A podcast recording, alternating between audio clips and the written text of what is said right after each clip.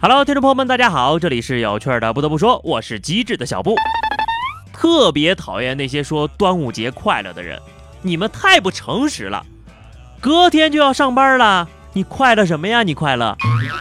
昨天是端午节，我就看朋友圈里有人说呀，端午不能说快乐，因为呢，这个是纪念先人屈原的，应该说端午节安康。其实我倒是无所谓，因为呀，我前三天都在工作，所以呢，我既不快乐也不安康。想必大家伙儿也发现了。每个节日啊，都会有一个和节日有关，实则是爱情的新闻事件。杭州某高校的大四学生小袁决定在毕业之前向心爱的女同学表白，找室友们筹了几千块钱，网购了十八种口味的三百六十五个粽子，还摆成了心形，用粽心表示忠心，给女孩表白，最终抱得美人归。端午节你都不放过。看来呀，以后没有哪个节日是单身的朋友能过的了。从柚子到粽子，这说明了什么道理呢？女朋友只要是个吃货的话，一切都好搞定。真是少年不知愁滋味，向往交配，向往交配，为泡姑娘花销贵。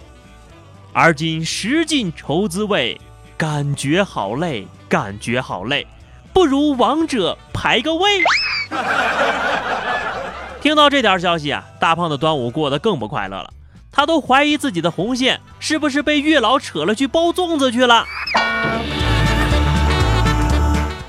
再有一个礼拜就是二零一七年的高考了。重庆的育才中学高三的同学们在最后一次模拟考试收到了学校特制的准考证。始发站育才中学代表起点，终点站某某大学则代表同学们各自的理想高校。G 二零一七次代表二零一七级，票价四千三百八代表从小学到高考的时间。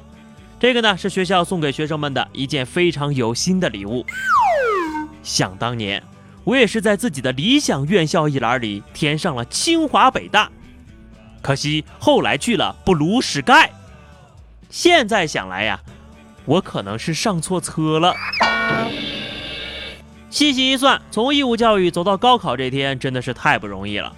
做了四千三百八十天的硬座，想想都腰疼。安徽合肥八中的学生和老师也没闲着，整个一大敌当前的氛围。吃饭的时间呢，办公室里也是站满了前来问问题的学生。老师们一边吃饭一边解答问题，真的是争分夺秒啊！你看看，老师忙成这样都没撂筷子。足以说明，人家八中的食堂水平很不错呀。小布呢，在此也祝愿各位二零一七届的考生，在这最后一个礼拜打好攻坚战，努力到最后。毕竟呀，差的学校呢，食堂不好，网速还慢。只要你在读书的时候积极刻苦了，高考呢就会还给你一份满意的录取通知书。那怎么才能让自己用功读书呢？为了对付青少年懒散的坏习惯，法国那边呢就不惜借助了高科技。巴黎一家商学院将利用带有人工智能和面部识别技术的软件，判断学生上课的时候有没有注意力不集中的情况。这项技术呀，能够通过摄像头分析学生的眼球运动和面部表情，进而判断出这名学生是在专心听课呢，还是在开小差儿。但据说呀，这项技术现在还有 bug，只要你低头玩手机。就不会被摄像头抓到脸了。哎，幸亏呀，我以前的学校很穷，装不起这玩意儿。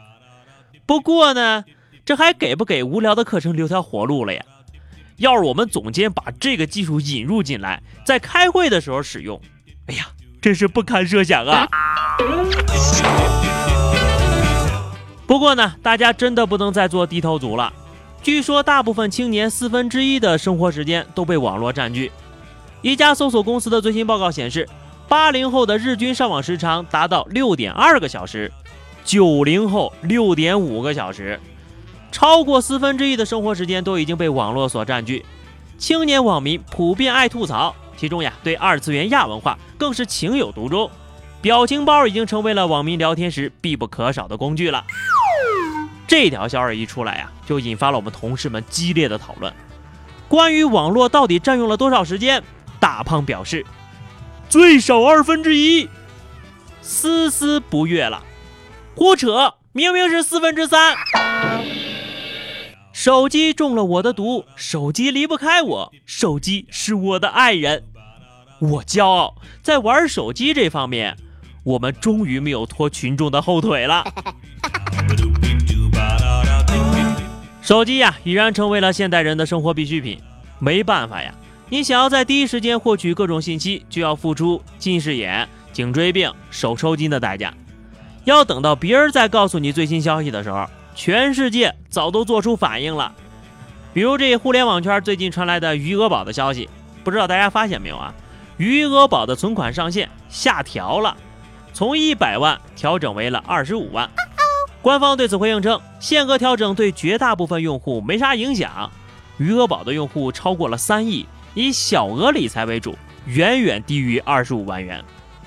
这回应太扎心了！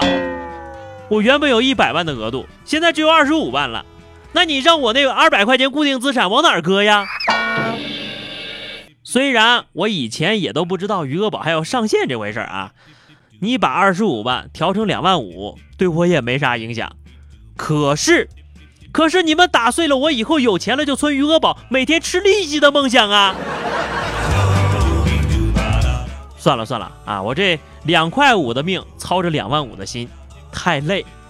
还是说说上期节目的话题吧，放假都干了点啥呢？